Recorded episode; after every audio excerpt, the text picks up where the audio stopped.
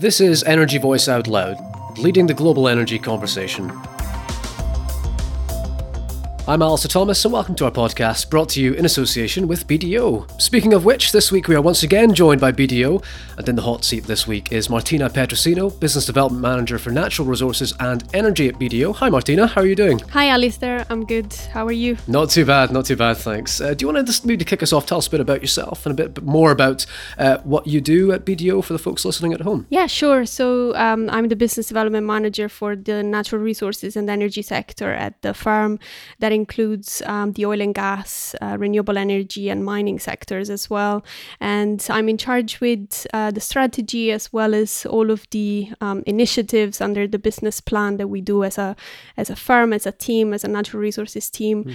Um, it's a really exciting role. Um, so it, it, exposes exposes me to a lot of um, you know the developments that happen in the market from a commercial perspective, as well as policy, technology, and I have to say also I'm a I'm, I'm a part-time um, MSc student oh. um, of a degree in energy technology and economics, so that really helps uh, my understanding, and um, and and yes, and it's a super exciting area. So very glad to to be studying and working in this area. Fantastic! Wow, somebody pretty super qualified to to. Uh, take us through the events of the week. And of course, we're also joined by another some another somebody who's super qualified. That's our digital journalist extraordinaire, Hamish Penman. How are you, sir? Yeah, not bad. Like, how you doing? yes, not too bad, Hamish. Not too bad. Uh, Good.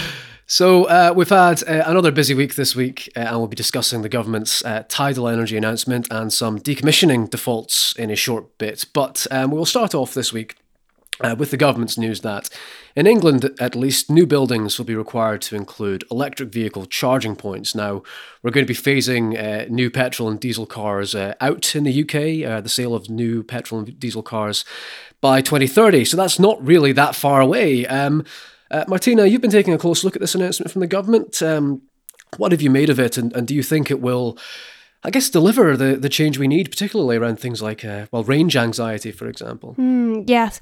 I think range anxiety, I mean, especially for electric vehicles, is uh, one of the kind of traditional topics that people have been worrying about. Um, I think by the UK government, uh, you know, trying to push for more um, infrastructure, charging infrastructure. Um, they're probably you know trying to solve that that kind of anxiety issue. Um, I think it's great, and we need all of this.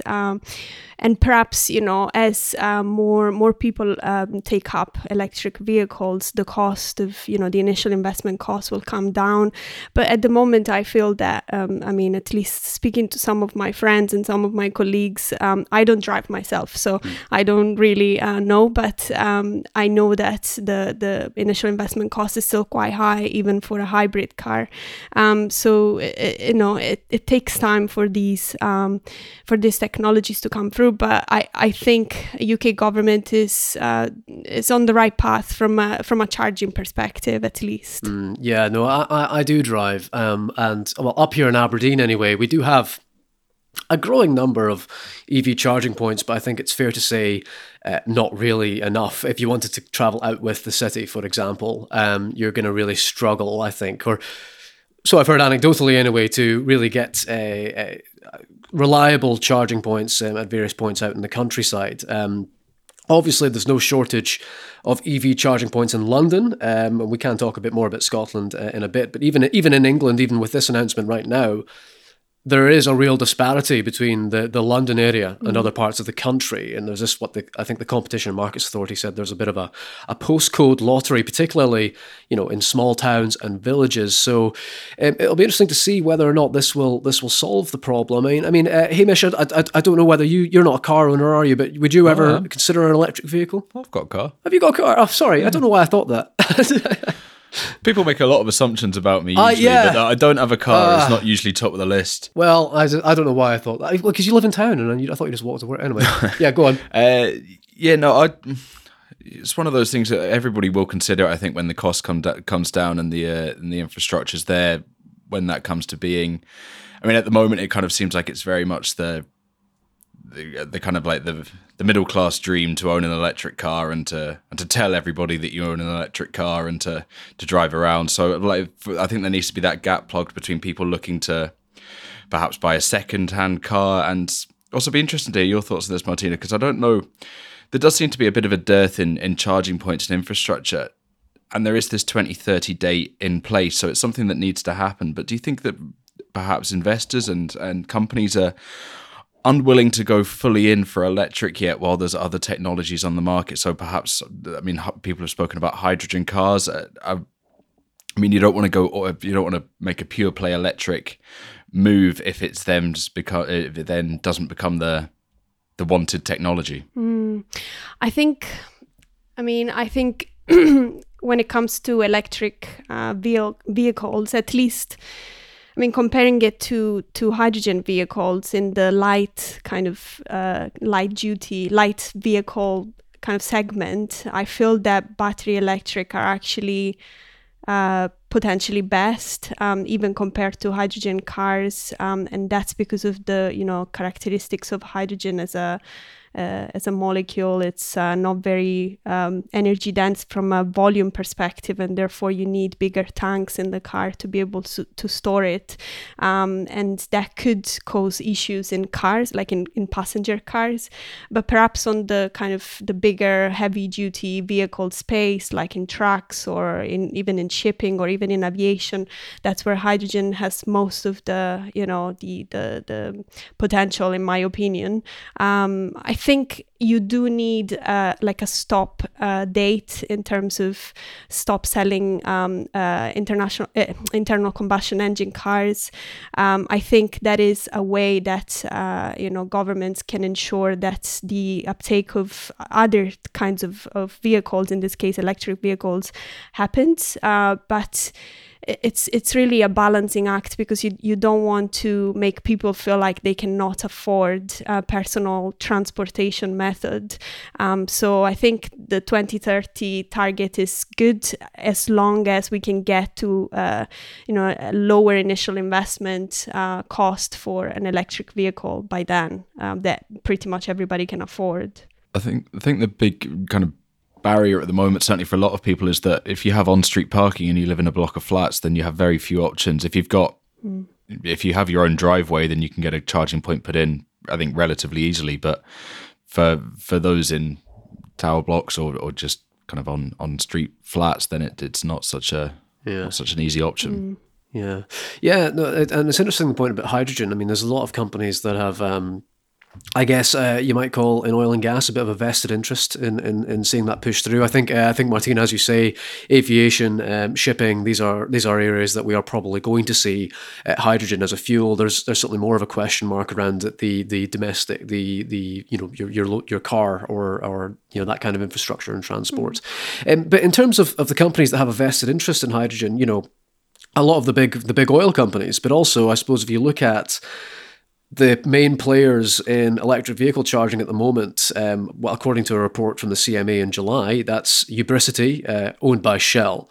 You've got um, TotalEnergies owned uh, player as well. Uh, you know, big oil has got quite a hand in the market. I mean, what do you think about that, uh, Martina? Is it is it? Uh, I mean, do you think people would criticize them for for being in that particular space? I mean, obviously, there's a lot of greenwashing debate at the moment right now, or is it is it the right thing to be investing in these spaces? Um, it's a good question. I think.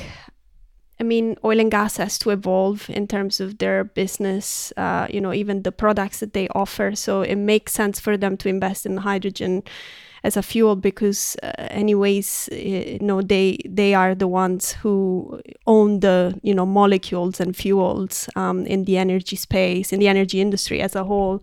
Um, i think the problem is, um, in order to produce it uh, in a low carbon way, you need to attach carbon capture and storage facilities to the, uh, you know, uh, methane reforming process, and therefore, you know, it can it, it can get quite um, uh, there, there are lots of steps in the process and there are lots of inefficiencies and lots of heat loss, which translates into inefficiencies. Uh, but I think perhaps, at least in the short term, the oil and gas sector is very well placed to deal with that.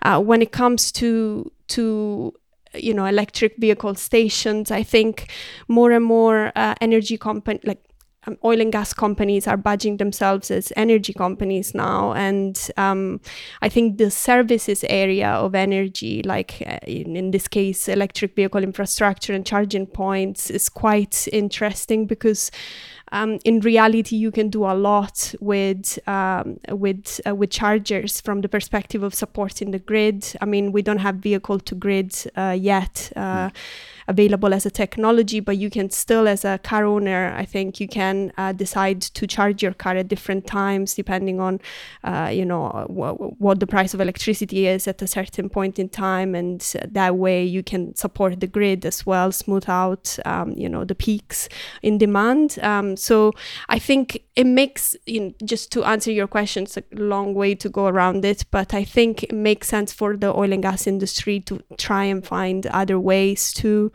um, you know to evolve and um, uh, and perhaps think of new business models that they can get into. Um, and because of you know from the perspective of hydrogen it makes sense because they are the ones dealing with fuels at least they have been so far so uh, but you know in the long term, I feel we should uh, look to produce hydrogen much more from, you know, renewable electricity. So in that case, green hydrogen, um, because mm. of you know various environmental reasons and efficiency also. Fantastic, fantastic. Very well said, indeed. Okay, so um, I, I, I was going. I told myself don't make any terrible puns, um, but I'm going to do it. So we're going to park that segment there, and we'll drive on to our next section right after this. BDO is a global audit, tax, and advisory business, a team of 90,000 people working across 167 countries. BDO's UK renewables practice works with investors and developers across a wide range of renewable technologies, from large corporates and funds to small community energy projects. The passion of our people and the experience we've gained in the sector over the last 15 years helps us understand the challenges faced by our renewables clients. We are partner led, pragmatic, and flexible in our approach essential in such a dynamic sector. Our model audit team is ranked number one by both transaction volume and value on IJ Global, and we are really proud of our track record in supporting many of the UK's listed renewable infrastructure funds with their fundraisings and their increasingly global M&A activity. Find out how we can help your company to succeed at bdo.co.uk and realise your business potential with BDO. Okay, so moving on swiftly, uh, Martina, yeah, you're going to recuse yourself as this one is slightly more sensitive. Um, so my, myself and Hamish will take this one on. Um, and this is our, uh, but if you want to jump in, by all means do so. Um, so this is our exclusive this week on a UAE controlled company which has allegedly defaulted on its decommissioning bills of uh, millions of pounds on a prominent North Sea production hub. This is Fujairah Oil and Gas, which bought stakes in the Greater Brae area operated by TAQA for just 75 pence in December. And anyone that follows the TAQA Bratani, uh, their UK subsidiary, they might have spotted last month in their published accounts that there is mention of a a partner that has defaulted on its decom liability. However, the name of the field and indeed the, the name of the operator partner is not named. And, and anyone eagle eyed would have also found very similar language on the accounts of Spirit Energy and JX Nippon's accounts. Um, and someone has defaulted, but the, the who and the where it, wasn't known. Uh, I had not spotted those other accounts, just TAQA's, uh, but thankfully, though, we do have a few friends in the industry that can help us with these things. And it became clear after a few uh, off the record discussions that the firm in question was indeed uh, Fujairah Oil and Gas Corporation, controlled by the namesake emirate of the UAE, who, as I say, acquired a 40% stake in the Greater Brae area for just uh, $1.75 pence in December 2020. So, uh, the, the background to that uh, is that in June July 2020, Rockrose Energy, the previous operator of Brae, uh, having bought it from Marathon Oil, was then sold to Viaro Energy, who then sold the GBA stakes in December to Fujairah. It's a lot of M&A transactions and convoluted deals, but essentially uh, Fujairah ended up with it. Uh, and the Rockrose subsidiary uh, that held the GBA stakes uh, that was that was transferred over that had a decommissioning provision of more than five hundred million dollars in its latest set of accounts for December 2019. So that figure will have reduced as decom was kind of carried out, but these are not unsubstantial numbers and they'll be passed on to the other operating parties. So, what does this mean for them? Spirit Energy said uh, that it, you know its share of the, the costs will increase by some 50 million pounds as a consequence of the default. Um, as I understand it, essentially these other operating partners are going to take on the stakes on a proportional basis to their existing share, meaning the largest cost is going to fall on TAQA as operator, which is not great for them. But they are owned by the Abu Dhabi government and will essentially be able to take it. And the system in the UK is designed as such to ensure that the taxpayer is effectively uh, protected. Um, it goes to the operating partners or indeed the previous operators before decommissioning uh, defaults would fall on the taxpayer uh, to protect us uh, from these sort of things going on. So it's an interesting case. Um, decommissioning is becoming more and more litigious as these costs start to become a reality for many firms, uh, and I think the likelihood that this one is it'll probably end up in in court. So a couple of questions really on how the deal came about, uh, how was it allowed to happen, um, and why on earth would you buy stakes in a field that uh, that haven't, you know, that are, are about to head into decommissioning anyway? So we'll, we will let that play out and see how it goes. Yeah, I mean, the fact that why was it allowed to happen, I think, is that would be the most pertinent for me because, tell me if I'm wrong, but there seem to be there are a lot of kind of checks and balances as to as to when somebody takes on uh, takes on a project like this to ensure that they will be able to uh, deliver on what they say they will. Mm. Um, so it's clearly slipped through a few loops somewhere along the line, mm. um, because for them to to default on their decommissioning liabilities and to do so kind of quite quickly in terms of when they took on the fields is um, it raises a lot of questions.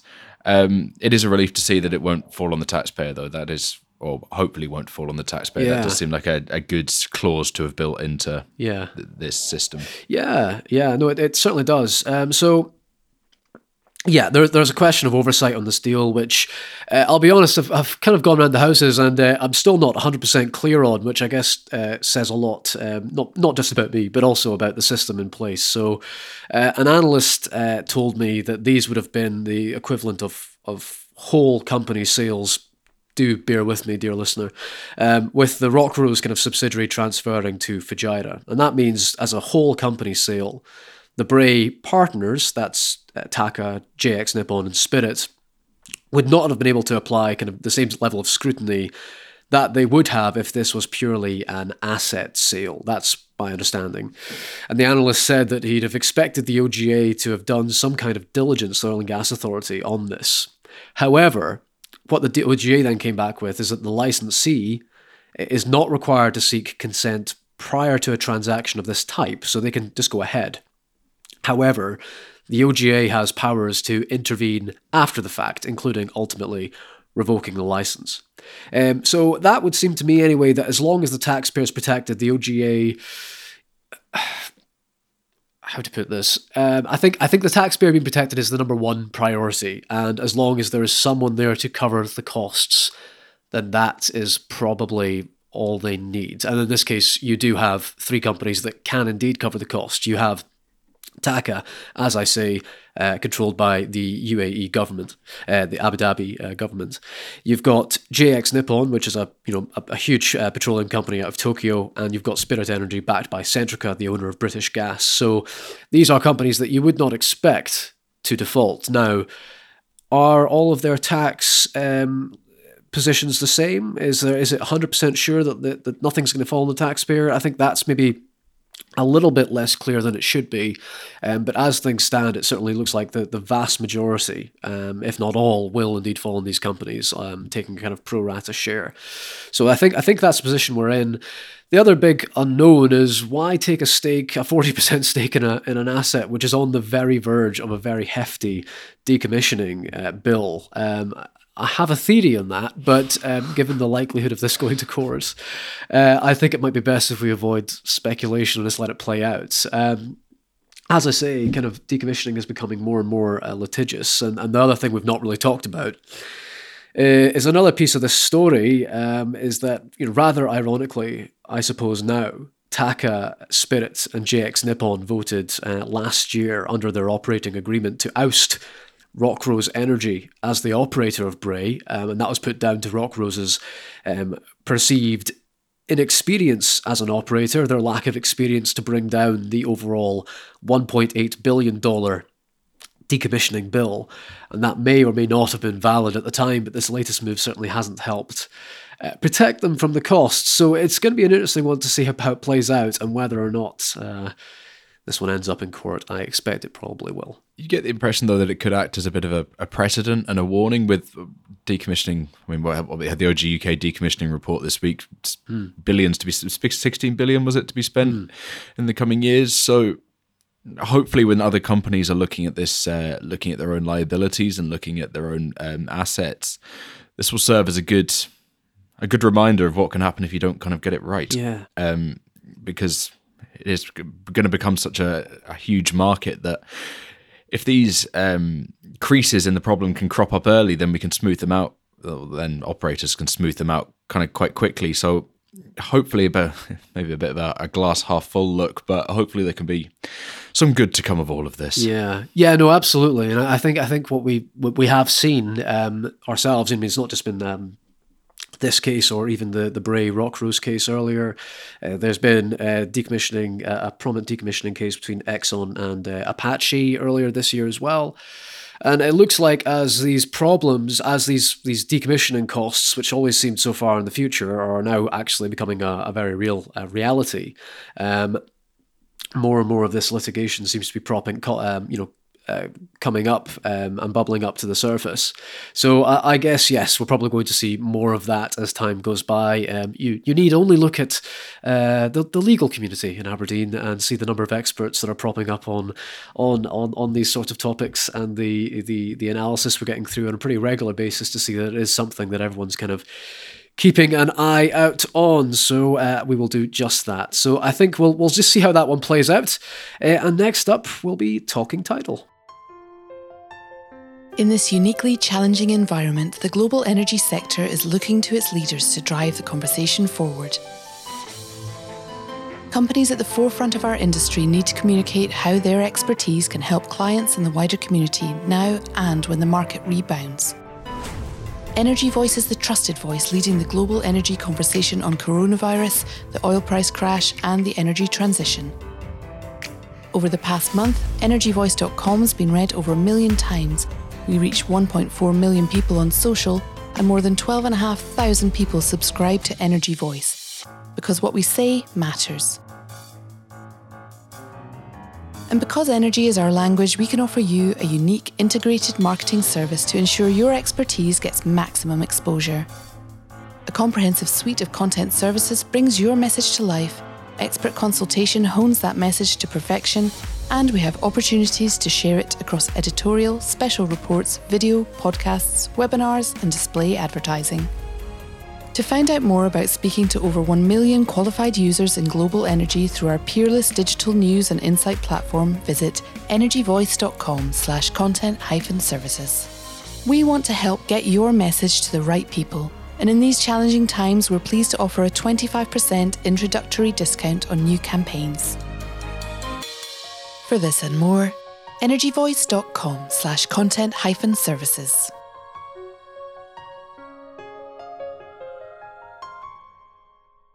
Okay, uh, so Hamish, there's been a, a, lot of a lot of said around COP26 about the need for public monies to get the ball uh, get the ball rolling on more kind of nascent stage green technology. Uh, and we've seen just that with the, the UK government this week with the big announcement for tidal energy. Yeah, 20 million um, a year ring fenced for, for tidal stream uh, projects. That will come as part of the uh, contracts for difference uh, rounds.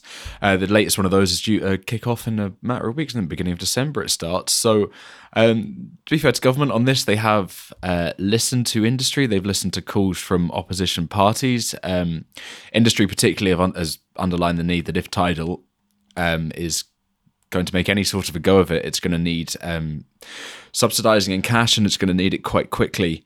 Um, so, just on that CFD round, it's it provides a kind of an insurance to long-term investors. It gives them a guaranteed price for their uh, for their um, kind of investments, mm.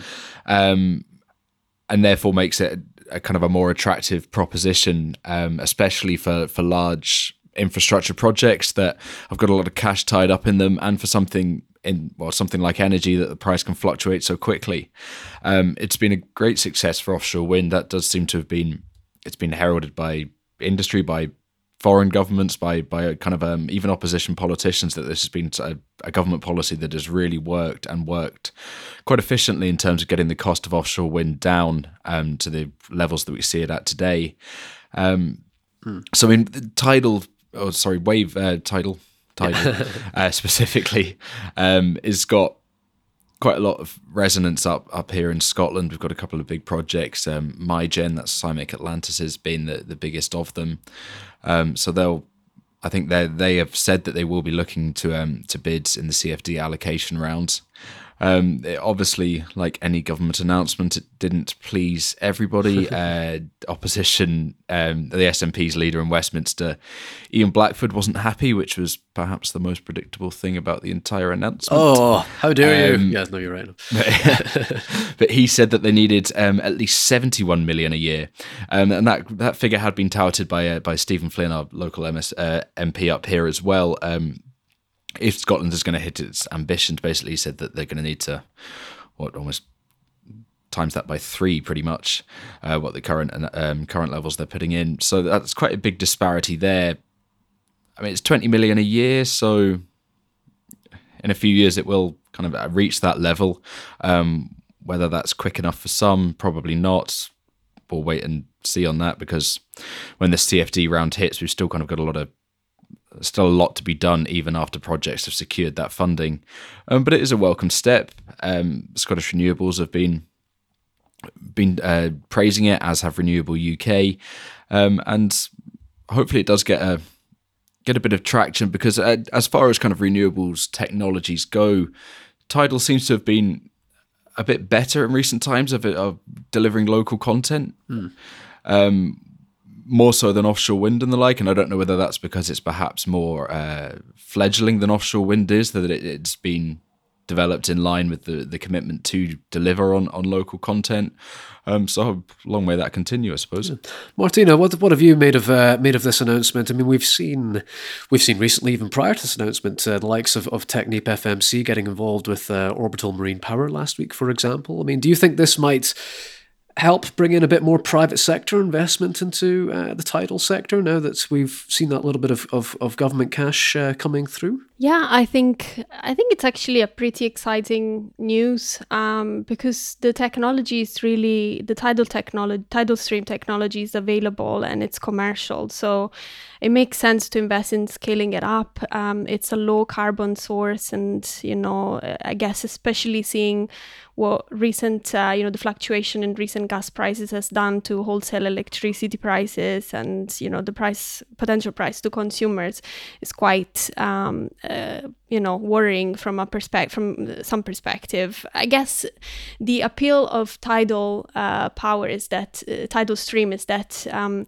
it's actually pre- a predictable uh, power generation because it depends on the on on gravitational forces basically the attraction of uh, the moon and the sun and earth's rotation which is a regular thing that happens. And and i guess that is quite different from other variable renewable generations like uh, wind and solar, uh, which you know sometimes it's difficult to model because you don't really know uh, with certainty how much wind there will be and how much solar there will be. So I think because of all of these reasons, it's an exciting um, you know uh, news um, and. I guess you're right in that you know one of the main problems is cost. Um, but I was reading a report some time ago by the Offshore Renewable Energy Catapult, hmm. uh, which said that actually, um, although the price now is between 250 to 300 pounds per megawatt hour, it's estimated that this could come down uh, to 150 per megawatt hour with 100 megawatt uh, develop uh, uh, deployment of the technology, and that will go down over time. So I'm assuming with the current support um, from UK government, it's actually really great news. Um, in terms of whether it's enough, um, I don't. I, I, I personally don't know. Um, I read that there has been there has been uh, 24 million pounds uh, been ring fenced for floating offshore wind projects, which is kind of you know similar amount um, uh, of money for tidal stream. Um, but my impression is that, well, of course, floating offshore is a lot more risky and more complex, I guess, mm. um, to install than uh, tidal stream is. But um, but it's kind of similar amount of money. So I'm not I'm really not sure if 20 million is um, enough for a technology that still you know needs a lot of support. Yeah, and I, I think I think that that question is is going to uh, remain on the the cards in terms of whether or not it's enough for for a little bit of time to come. Um, Alistair Carmichael, um, he's the, the Lib Dem MP for, for Orkney and Shetland. He said he could, I guess at this stage, he said he could quibble with the amount, but ultimately this is a win for the Isles uh, and for the for the wider country. I mean, I, I think I would uh, ultimately agree with that sentiment. I mean, certainly for for for uh, Orkney and Shetland, this would be uh, hugely exciting, and there's obviously a lot of uh, hope uh, around development of this technology around those particular waters. Hamish, would you agree with that? Yeah, definitely, and I think that um, I mean a lot of Auckland and Shetney that. Orkney and Shetland. Or let's try it again. Um, these are places that are historically not had that much investment seen towards them. They are quite often seen as kind of declining coastal communities and things. So for tidal projects and renewable projects in general, actually, this kind of could offer a new lease of life to these places that have seen declining population numbers in in, in recent years. Um, so hopefully that's will be good news for them. And I, yeah, I would echo echo um, Alistair Carmichael's comments as well. Hopefully, it's also a bit of good news for SIMEC Atlantis too, because they've had a bit of a, a rough year. That's SIMEC Atlantis for the the MeyGen tidal um, tidal array, because they've kind of had a bit of an ongoing ongoing struggle. But if they manage to snap up some money in, in this CFD. They've got another few phases of of MeyGen they're planning and and have have got uh, approval for. So that could well be the the kind of um, the firing pistol on on on getting those um, up and running and quickly, hopefully. And I guess I guess just to look at the the big picture, long distance uh, big picture, um, we had a report um, from a number of universities uh, earlier this year suggesting that tidal tidal stream could generate.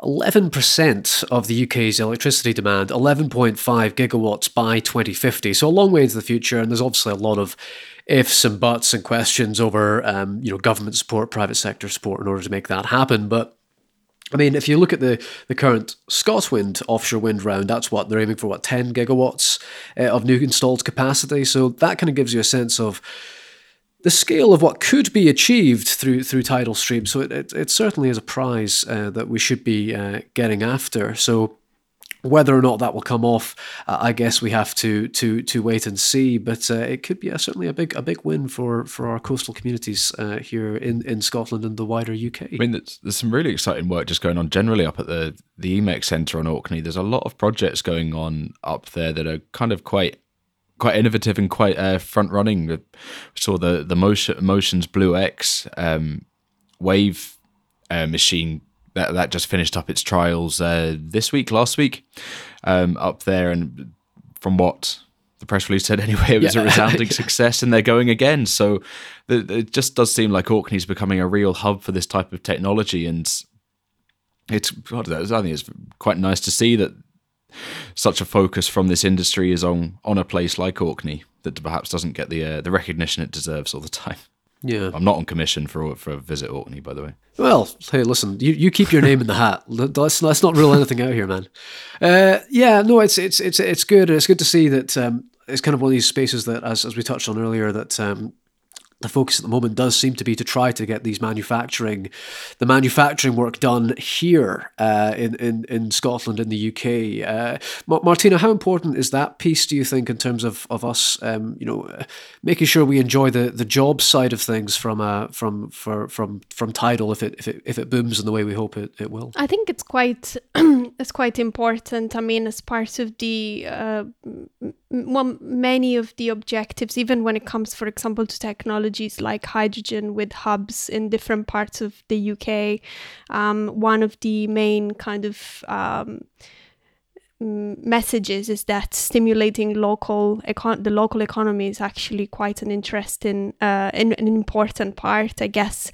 Um, over time, uh, London is, is, you know, come comes uh, comes across as being the you know the main kind of center where everything happens. Um, but i think scotland you know scotland is a particularly interesting area because with offshore wind and wind in general you know wind speeds are really high and um, the north sea you know from from being a massive oil and gas producer now uh, there has been an evolution. There's lots of offshore uh, wind now uh, and now we're looking at tidal. And i know wave power orkney is also doing lots lots of research on wave power, which is also, you know, harnessing, you know, the power of the sea in reality. So um, I think it's it's definitely very important to empower local communities, create jobs, and um, and uh, and yes, and and I think because the Shetland Islands, I think they're not connected to the UK grid. Um, that that's a great way to provide electricity to um, you know to to the area itself through you know its own generated um,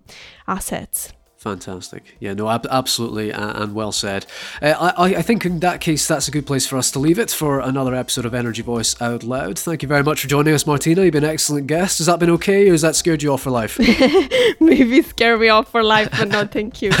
it's great to be here. Good, yeah. good, fantastic. So, yeah, no, thanks, Martina, and thank you, uh, Hamish, for joining me. Uh, so, I've been Alistair Thomas, and thank you for listening.